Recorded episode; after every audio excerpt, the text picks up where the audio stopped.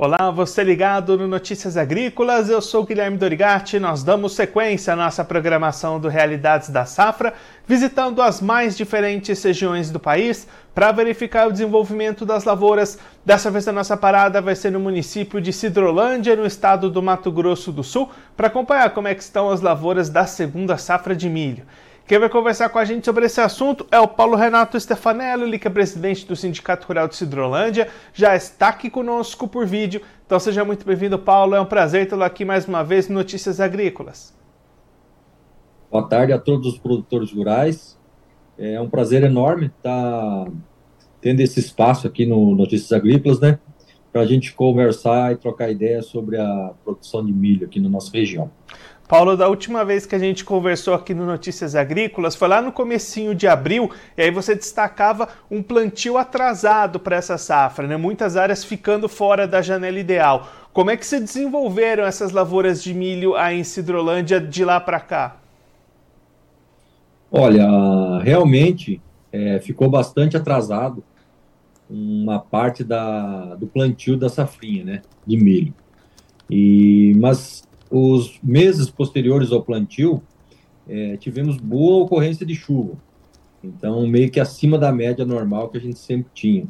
Então, as lavouras do cedo estão espetaculares, estão muito boas, né? E as lavouras do tarde, um pouco, estão boas também, mas não tem aquele potencial como as lavouras do cedo, nem não tem essa comparação, né? Por causa do, do clima, né? Já é fora de época, a época influi muito no, na cultura do milho, né? E aí, com esse desenvolvimento, Paulo, o que, que vocês estão esperando em termos de produtividade para esse ano? É, a gente acredita que ainda temos aí quase 30 dias para começar a colheita. É, se o clima se comportar bem, até lá não vier nenhum vento, geada, essas coisas do tipo, é, a tendência é que tenhamos uma boa safra aqui, uma safra, vamos falar assim, quase recorde, né? Porque volumes de chuva foram muito bons, né? A gente teve pouco período de seca. É, tem algumas áreas com problema, né? Mas áreas localizadas, né? É, a maioria das áreas estão com potencial produtivo bem alto. E só para a gente ter uma ideia, Paulo, o que, que costuma ser produtividades positivas aí para vocês? É, a nível de produtor aqui, a gente sempre almeja colher de 100 a 120 sacas, né? É, eu acredito que média do município esse ano a gente deve alcançar em torno de 100 sacas aí, entendeu? 98, 104 sacas aí de média de município.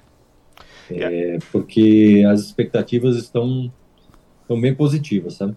E aí, Paulo, do lado do mercado, como é que está a situação para comercialização dessa safra? Produtor olhando os preços baixos, está vendendo ou a opção tem sido segurar? Olha, é, Parece-me que o produtor repetiu o erro da soja, né? É, travou pouco milho e alguns fizeram alguma comercialização ali em março, quando o preço da soja caiu. O pessoal se atentou, fez um pouco de comercialização antecipada, mas ainda é muito pequena a comercialização antecipada que a gente tem, né, até o momento, né?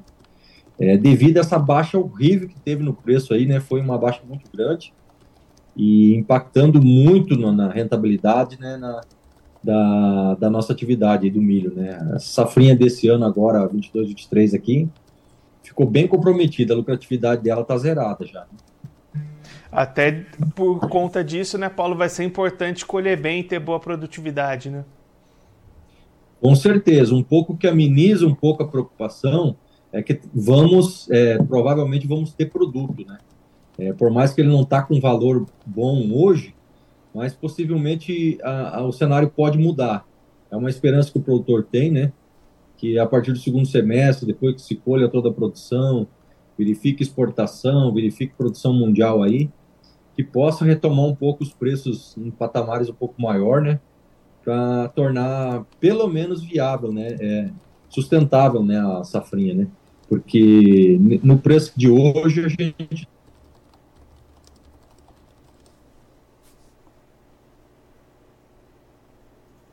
nós perdemos a conexão com o Paulo, presidente do Sindicato Rural de Cidrolândia. A gente vai tentar refazer essa conexão para ele continuar explicando para a gente um pouquinho o desenvolvimento da segunda safra de milho lá em Cidrolândia, no Mato Grosso do Sul. O Paulo estava destacando o bom momento de desenvolvimento dessas lavouras, mesmo depois de um plantio mais atrasado.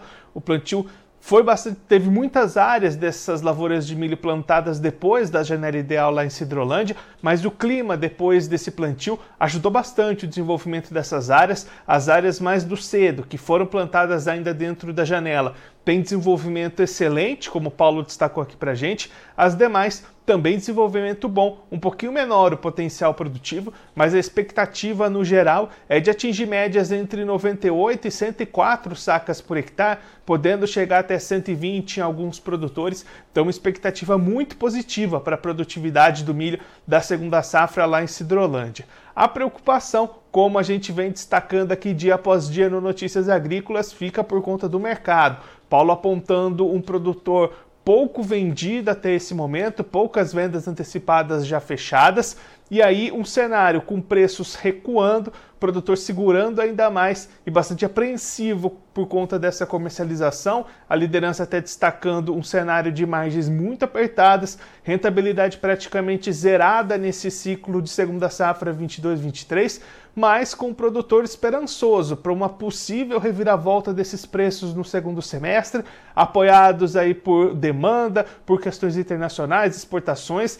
Então, a esperança do produtor é colher bem nessas colheitas que devem começar nos próximos 30 dias e aí apostar numa melhora de preços no segundo semestre para tentar reequilibrar um pouquinho essas contas e conseguir alguma rentabilidade. Bom, agora eu vou ficando por aqui, mas a nossa programação volta daqui a pouquinho. A gente voltou aqui com o Paulo. Paulo, você está me ouvindo? Estou te ouvindo sim. Maravilha, Paulo. A gente estava comentando justamente sobre essa questão da comercialização, né? Essa margem de lucro vai ficar bastante apertada para o produtor nesse ano, né? Sim, com certeza. Quem não fez as vendas antecipadas aí, né? Que aproveitou um pouco, tanto na troca de insumos, ou como pré-fixação de preço, é, deixou para vender agora, é, vai ficar bem complicado. Não, a conta não fecha, não. A rentabilidade vai zerar e às vezes pode até faltar recurso né, financeiro para honrar as dívidas, né? E Paulo, para a gente encerrar olhando um pouquinho mais para frente, como é que está a preparação para a próxima safra de soja 23, 24 que já vai vir aí na sequência? É, a esperança que a gente tem e, e o que a gente tem enxergado até o momento os custos estão abaixando. Para a próxima safra, a realidade muda um pouco, né? Ela vem mais perto do, do, do, do que esse preço atual pode trazer uma viabilidade. Né? É, o problema está sendo nessa safra, mas a próxima safra de soja, a maior parte dos produtores já estão encaminhando, fazendo as compras, fazendo as, uh, usando, escolhendo as tecnologias, tudo, né? E a tendência é que tenhamos um, um, bom começo de plantio, as previsões de tempo também estão, indicando é, cenários positivos para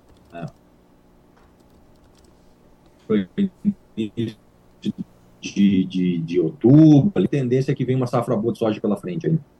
Paulo, muito obrigado pela sua participação, por ajudar a gente a entender esse cenário das lavouras da Incidrolândia. Se você quiser deixar mais algum recado ou destacar mais algum ponto para quem está acompanhando a gente, pode ficar à vontade.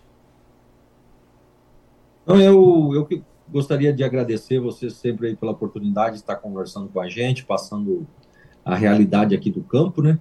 Agradeço muito Notícias Agrícolas e peço né, ao produtor a ter calma nesse momento eu acho que é uma situação assim que a gente fazia tempo que não passava, né? É, eu acho que tendo calma e o tempo vai, vai, vai ajeitar essa situação, vai melhorar. É, a gente já tem notícias aí de, de alguma estiagem nos Estados Unidos, a safra de trigo da Ucrânia meia, meia fraca, então eu acho que esse cenário tem, tem tendências de mudar aí para o segundo semestre. Eu acho que quem puder segurar, né, eu acho que poderá fazer um negócio melhor para frente. Paulo, mais uma vez, muito obrigado. A gente deixa aqui o convite para você voltar mais vezes, a gente trazer esses números finais da safra de milho aí na região, acompanhar também o plantio da soja. Um abraço, até a próxima. Um abraço. Esse, o Paulo Renato Stefanello, ele que é presidente do Sindicato Rural de Cidrolândia, no Mato Grosso do Sul, conversou com a gente para mostrar como é que estão as lavouras da segunda safra de milho. Lavouras se desenvolvendo bem até o momento, expectativas de médias de produtividade entre, entre 98 e 104 sacas por hectare e grande preocupação com relação ao mercado preços caindo, margens bastante apertadas, rentabilidade comprometida e aí o produtor apostando numa mudança de cenário, numa melhora de preços no segundo semestre para garantir alguma rentabilidade diante dessa grande produção que vai ser colhida lá em Cidrolândia, expectativa de começar os trabalhos de colheita em dentro de 30 dias lá na região. Agora eu vou ficando por aqui, mas você aproveite para se inscrever no canal do Notícias Agrícolas no YouTube. Por lá você pode acompanhar os nossos vídeos, as nossas entrevistas. Também deixe o seu like, mande a sua pergunta, o seu comentário, interaja conosco e com a nossa programação. Você também pode clicar no sininho, assim você ativa as notificações e fica sabendo de todas as novidades do Notícias Agrícolas. Eu vou ficando por aqui, mas a nossa programação volta daqui a pouquinho. Então continue ligado no Notícias Agrícolas.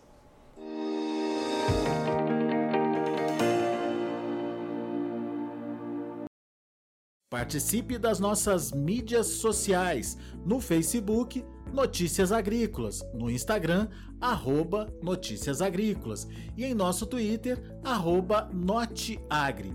E para assistir todos os vídeos, se inscreva no YouTube, na Twitch, no Notícias Agrícolas Oficial.